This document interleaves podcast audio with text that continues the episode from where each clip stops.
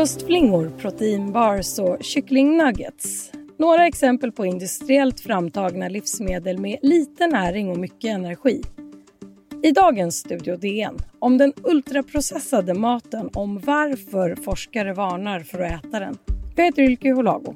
Och nu har jag med mig Sverker Lenas, vetenskapsreporter här på Dagens Nyheter. Hej! Hej! Du har skrivit en lång artikel om så kallad ultraprocessad mat i DN. Människan har ju alltid processat mat på olika sätt, men vad är skillnaden på gamla tillredningsmetoder och det här som kallas just för ultraprocessat? Ja, precis. För att processade livsmedel är ju egentligen inte frågan här, utan det handlar just om de ultraprocessade. De gamla metoderna för att processa mat är egentligen de som har funnits ända sedan vi har haft tillgång till eld och redskap. Vi har krossat, skurit, kokat, grillat, torkat, saltat eller syrat. Alltså väldigt mycket längre än det har funnits en mänsklig civilisation kan man säga. Eh, så det är inte det som är ultraprocesset då, då utan ultraprocesset är någonting helt nytt. Eh, och Det är ju att man genom industriell och kemisk processning eh, oftast eh, har kunnat då ersätta hela ursprungliga råvaror med billigare ingredienser. Eh, det finns en definition då som förklarar precis vad ultraprocessat är. Och enligt den här definitionen som kallas NOVA och togs fram 2009 så är ultraprocessade livsmedel sådana som har framställts med industriella processer och ingredienser som inte finns i ett vanligt kök. Alltså någonting man absolut inte skulle kunna göra hemma. Eh, och dessutom är det livsmedel som då har många tillsatser. Eh, och en gemensam sak kan man säga för ultraprocessad mat är att de ofta består av tre ingredienser. Eh, så att det är väldigt, en ganska låg variationsrikedom i den här maten. Och Det handlar ofta om modifierat vete, socker och raffinerade fröoljor. Och de här tre ingredienserna har en sak gemensamt och det är att de är väldigt billiga eftersom de framställs i det storskaliga moderna industrijordbruket.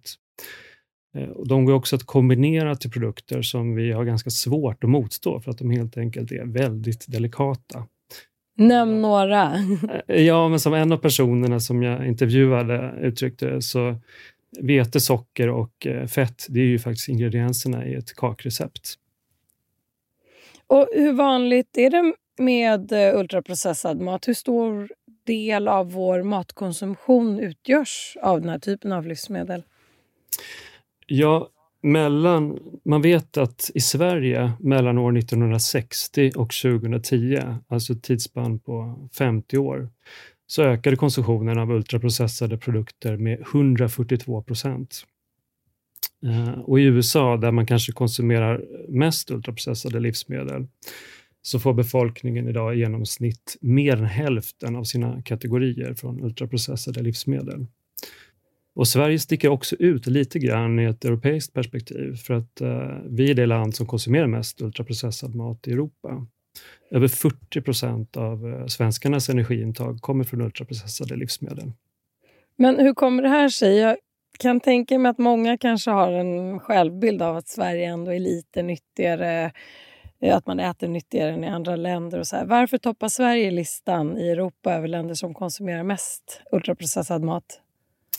Ja, precis. Sverige som liksom havregrynsgrötens förlovade land. Uh, den bilden finns ju, men vi är också världens mest moderna land, sägs det ibland. Uh, och uh, ultraprocessade livsmedel har ju en parallell historia med modernitetens framväxt. De kräver uh, avancerade maskiner och storskaligt industrijordbruk. Men sen finns ju också, med moderniteten så finns ju andra aspekter också, som till exempel, eh, vi arbetar mycket. Eh, Sverige var väl tidigt ett land som fick många dubbelarbetande hushåll och eh, ultraprocessade livsmedel sparar i tid. Men under min uppväxt på 80-talet så var det mycket pulverrätter och när man gick in i affären såg man väldigt mycket pulversåser och andra halvfabrikat. Eh, så det skulle kunna vara en anledning. Men exakt varför, det kan egentligen inte jag svara på. Men vi har en mattrend som drar lite åt andra hållet. Att man ska ja, men göra mer själv, baka sitt eget bröd och mycket fokus på ekologiska ja, men grönsaker och även kött. Och en mm. matlagningstrend mm. överhuvudtaget. Hur hänger den här utvecklingen ihop egentligen? Ja, bra fråga. Kanske det är väl lite hipsterkulturen också, att man ska göra saker själv istället för att industrin ska göra det åt en. Kanske är det en reaktion på, på att eh, ultraprocessade livsmedel eh, tar över väldigt mycket.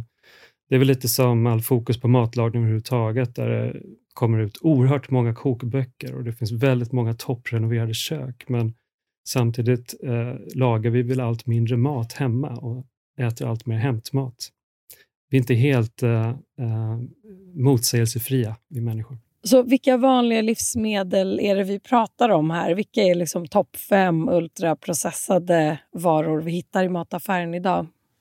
Ja, men exempel som ofta återkommer i, i diskussionen, det är ju alla slags läsk, alla läskedrycker, många typer av frukostflingor, eh, snabbmat, hämtmat av olika slag, salta snacks, eh, många typer av industriproducerat bröd, godis, pulversoppor, varmkorv, veganska köttprodukter, energi och proteinbars, eh, nuggets och smaksatt yoghurt.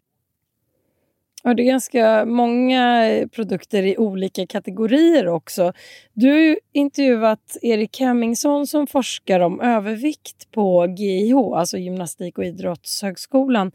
Och han sa till dig att han inte ens vill kalla de här produkterna för mat och då pratade han inte ens om godis och läsk. Varför har han den hållningen?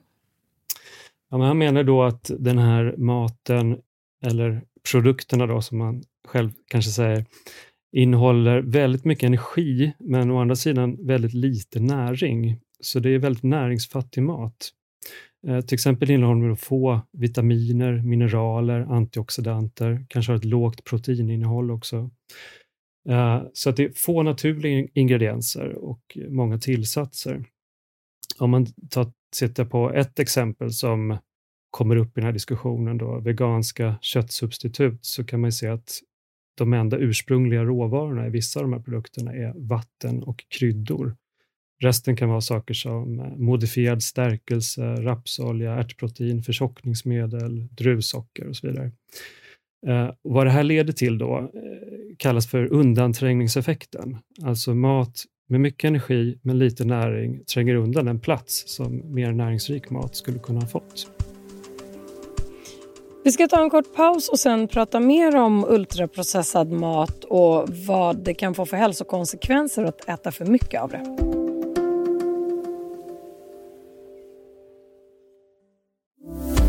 Du lyssnar på Studio DN, idag om ultraprocessad mat.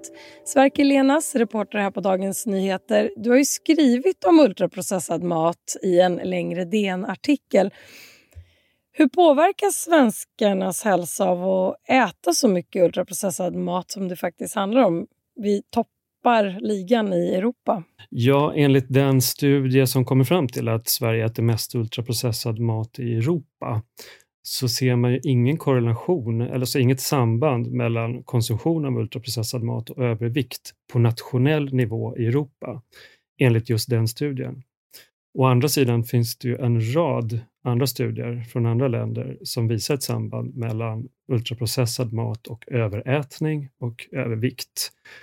Och vi vet också att eh, övervikt och fetma har ökat väldigt kraftigt i Sverige samtidigt som de ultraprocessade livsmedlen har ökat. Så de forskare, svenska forskare som har tittat på hur mycket de ultraprocessade livsmedlen har ökat då i Sverige, de ser också att fetman under 30 år, från 1980 till 2010 i Sverige, ökade från 5 procent av befolkningen som hade fetma till 11 procent 2010. Och det visar ju såklart inget orsakssamband. Det här kan bero på andra saker också. Eh, däremot så är det ju en koppling som kan vara värd att undersöka vidare. För vi vet att våra gener inte har förändrats de senaste hundra åren, men eh, däremot så har våra livsmedel då förändrats enormt mycket. Och De här utländska studierna, vad, vad visar de när det gäller hälsopåverkan?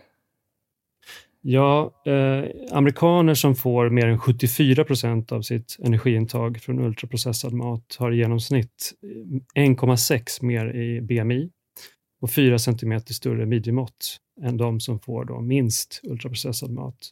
Och BMI, det är alltså Body Mass Index som mäter Förklara kort. Bara. Precis, det är Body Mass Index som, som mäter övervikt och fetma. Så har man ett BMI på över 25 så är man överviktig och ett BMI på över 30 så anses man ha fetma. Då. Uh, sen finns även andra studier från Brasilien och Spanien som också ser eh, samband mellan övervikt, eh, övervikt och ultraprocessad mat och eh, även översiktsartiklar, alltså som tittar på flera olika studier eh, som ser ett ganska konsekvent stöd för att ultraprocessad mat är kopplad till övervikt. Du skrev också någonting som jag fastnade för kring det här med suget efter att äta eh, ultraprocessad mat, att det kan öka i takt med att man konsumerar. Hur hänger det där ihop? Jo, den här maten är ju väldigt energität, så det kan ju handla om att uh, kroppen undermedvetet lär sig att uppskatta den här maten eftersom den har så högt energiinnehåll. Och Du skriver också om en studie där ena gruppen testpersoner får äta då ultraprocessad mat och den andra eh, äter mat med naturliga råvaror. Vad fick den studien för resultat när man jämförde de här två olika grupperna? Jo, men det är en intressant studie från eh, amerikanska National Institute of Health. Och, eh, den anses vara den mest kvalitativa studien som har gjorts för att det är en, för att det är en interventionsstudie då, där folk fick faktiskt flytta in i ett labb och man hade full kontroll över vad de åt. Eh, det var 20 personer som flyttade in i det här labbet i fyra veckor och delades in i två grupper. Den ena åt naturliga råvaror som frukt och grönsaker, kött, ägg, nötter, bönor och yoghurt. Men den andra gruppen fick ultraprocessade livsmedel som vitt bröd, margarin, pannkakor, friterad mat, färdiggjorda såser, sötad yoghurt och lightdrycker. Eh, och bägge grupperna fick då äta hur mycket de ville.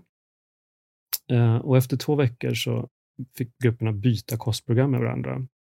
Och då visade det sig att deltagarna som hade ätit den ultraprocessade maten fick i sig i genomsnitt 500 kilokalorier mer än den andra gruppen. Vilket är ungefär lika mycket som eh, en Big Mac, en påse Gott och blandat eller en stor kanelbulle.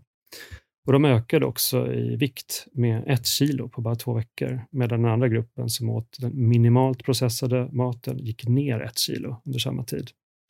Så i slutändan av resultatet så lämnade deltagarna labbet med plus minus noll i vikt. Då. Ja, för att de gick upp och sen gick ner när de bytte med varandra, eller tvärtom? Exakt. I vissa länder så rekommenderar man minskad konsumtion av ultraprocessad mat. Hur ser det ut i Sverige? Finns det några sådana liknande rekommendationer från till exempel Livsmedelsverkets håll? Nej, det finns faktiskt inte i Sverige. Eh, det, ultraprocessad mat har inte varit ett begrepp som har förekommit i Livsmedelsverkets kostråd och inte i de nordiska näringsrekommendationerna som ligger till grund för de här kostråden. Däremot så eh, har Livsmedelsverket nu gått ut med att eh, de nya nordiska näringsrekommendationerna kommer ta upp ultraprocessad mat på något sätt.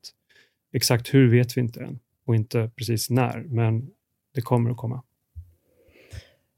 Fram tills nu så har vi pratat om det här begreppet ultraprocessad som om det fanns eh, total enighet kring vad som ingår. Du har ju räknat upp många olika produkter eh, under det här paraplyet. Men det finns faktiskt en debatt där vissa experter är kritiska till att populära produkter som till exempel havremjölk klassas som ultraprocessad. Hur låter argumenten där kring olika produkter och inte minst ur hälso och klimatperspektiv. Vad, vad har du fångat upp i ditt arbete med den här artikeln? Jo, men begreppet ultraprocessad mat är ju väldigt kontroversiellt eh, för att det utmanar ju i stora delar vad livsmedelsindustrin satsar på. Eh, livsmedelsteknik handlar mycket om att raffinera livsmedel på olika sätt. Om det då visar sig att detta inte är optimalt för hälsan är det ett jätte, jätteproblem. Eh, så att eh, både livsmedelsindustrin industrin och forskare i livsmedelsteknik har ifrågasatt de här gränsdragningarna som finns i NOVA-systemet. Varför räknas till exempel naturell yoghurt som minimalt processad när den är homogeniserad och pastöriserad? Och varför klassas industriproducerat bröd men inte hembakt bröd som ultraprocessat? Ja, varför är det så?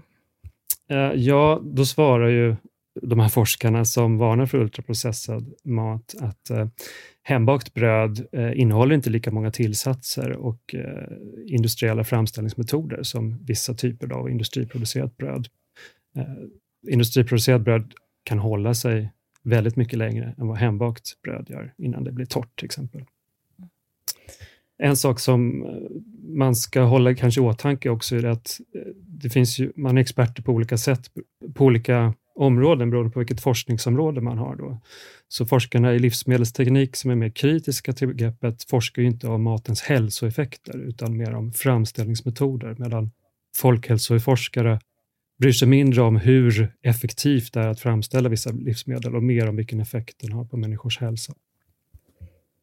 Så hur ska den som vill äta mat som är nyttig och håller hög kvalitet välja vad de handlar när de är på plats i matbutiken? Och vi har ju nämnt här veganer och specialprodukter för veganer. Om man vill välja bort då ultraprocessat, vad ska man göra? Jo, men man kan väl egentligen gå in i livsmedelsbutikerna och titta på vilken mat är det som inte har en ingredienslista. Eh, den maten kan man vara ganska säker på att den inte är ultraprocessad. Uh, vad som också slår ändå är att det är en ganska liten del av varorna i en affär egentligen. Det handlar ju om frukt och grönsaksdisken och fisk och köttdisken och äggen och mejeriavdelningen kanske. Uh, innehåller produkten en väldigt lång ingredienslista med ingredienser man inte hört talas om eller inte har en aning om hur det framställs så är sannoliken, sannolikheten hög att den är ultraprocessad. Och när det gällde tips till vegetarianer och veganer så eh, det finns ju många andra, till exempel proteinkällor än, än köttsubstitut. Eh, bönor är oprocessade, bönor och baljväxter eh, om man är vegan och är man vegetarian, ägg, mjölk, ost och så vidare. Och hur är det med konserverade bönor eller frysta? Är det, räknas det som processat? Frysta grönsaker räknas ju som eh, oprocessat, har jag för mig. Eh, konserverade frukt och grönsaker räknas väl som processade livsmedel. Men inte ultra? Nej, precis. Det finns fyra nivåer i det här klassifikationssystemet. Den första är de oprocessade. Den andra är minimalt processade livsmedel som ingår som ingredienser i matlagning. Den tredje är processade livsmedel och där har vi då konserverade konserverad frukt och grönsaker till exempel. Och så är den fjärde ultraprocessad. Avslutningsvis, vad, vad tror du kommer hända härnäst i den här frågan ur ett svenskt perspektiv? Vad kan vi komma att se för utveckling eller rekommendationer här framöver? Jag tror säkert det kommer bli nytt fokus på frågan när eh, Nordiska näringsrekommendationerna kommer ut och tar upp den här frågan om ultraprocessad mat. Eh, då kommer ju Livsmedelsverket på något sätt förhålla sig till det här i sina kostråd. Och sen tror jag i allmänhet att eh, frågan kommer att debatteras allt mer för att eh, det är de ultraprocessade livsmedlen som tar andelar eh, i ICA-affären så att säga. Eh, det är där det finns en stor vinstmarginal. Eh, det är där det finns pengar att tjäna på livsmedelsindustrin frukt och grönsaker och, och kött och fisk, eh, det är ingenting man eh, tjänar särskilt mycket pengar på. Så det kommer säkert vara en fråga som växer. Sen kommer också sånt som labbodlat kött, sägs det. Eh, så får vi se hur ultraprocessat det ska räknas som. Då är du välkommen tillbaks och berätta om den klassificeringen längre fram. För den här gången säger jag tack så mycket Sverker Lenas reporter här på Dagens Nyheter. Tack! Om du vill kontakta oss så går det bra att mejla till studiodn e. Och kom ihåg att prenumerera på Studio DN där du lyssnar på poddar så missar du inga avsnitt. Studio DN görs för Podplay av producent Palmira Kokarimenga. Ljudtekniker Patrik Miesenberger, teknik Oliver Bergman på Bauer Media och jag heter Ylke Holago.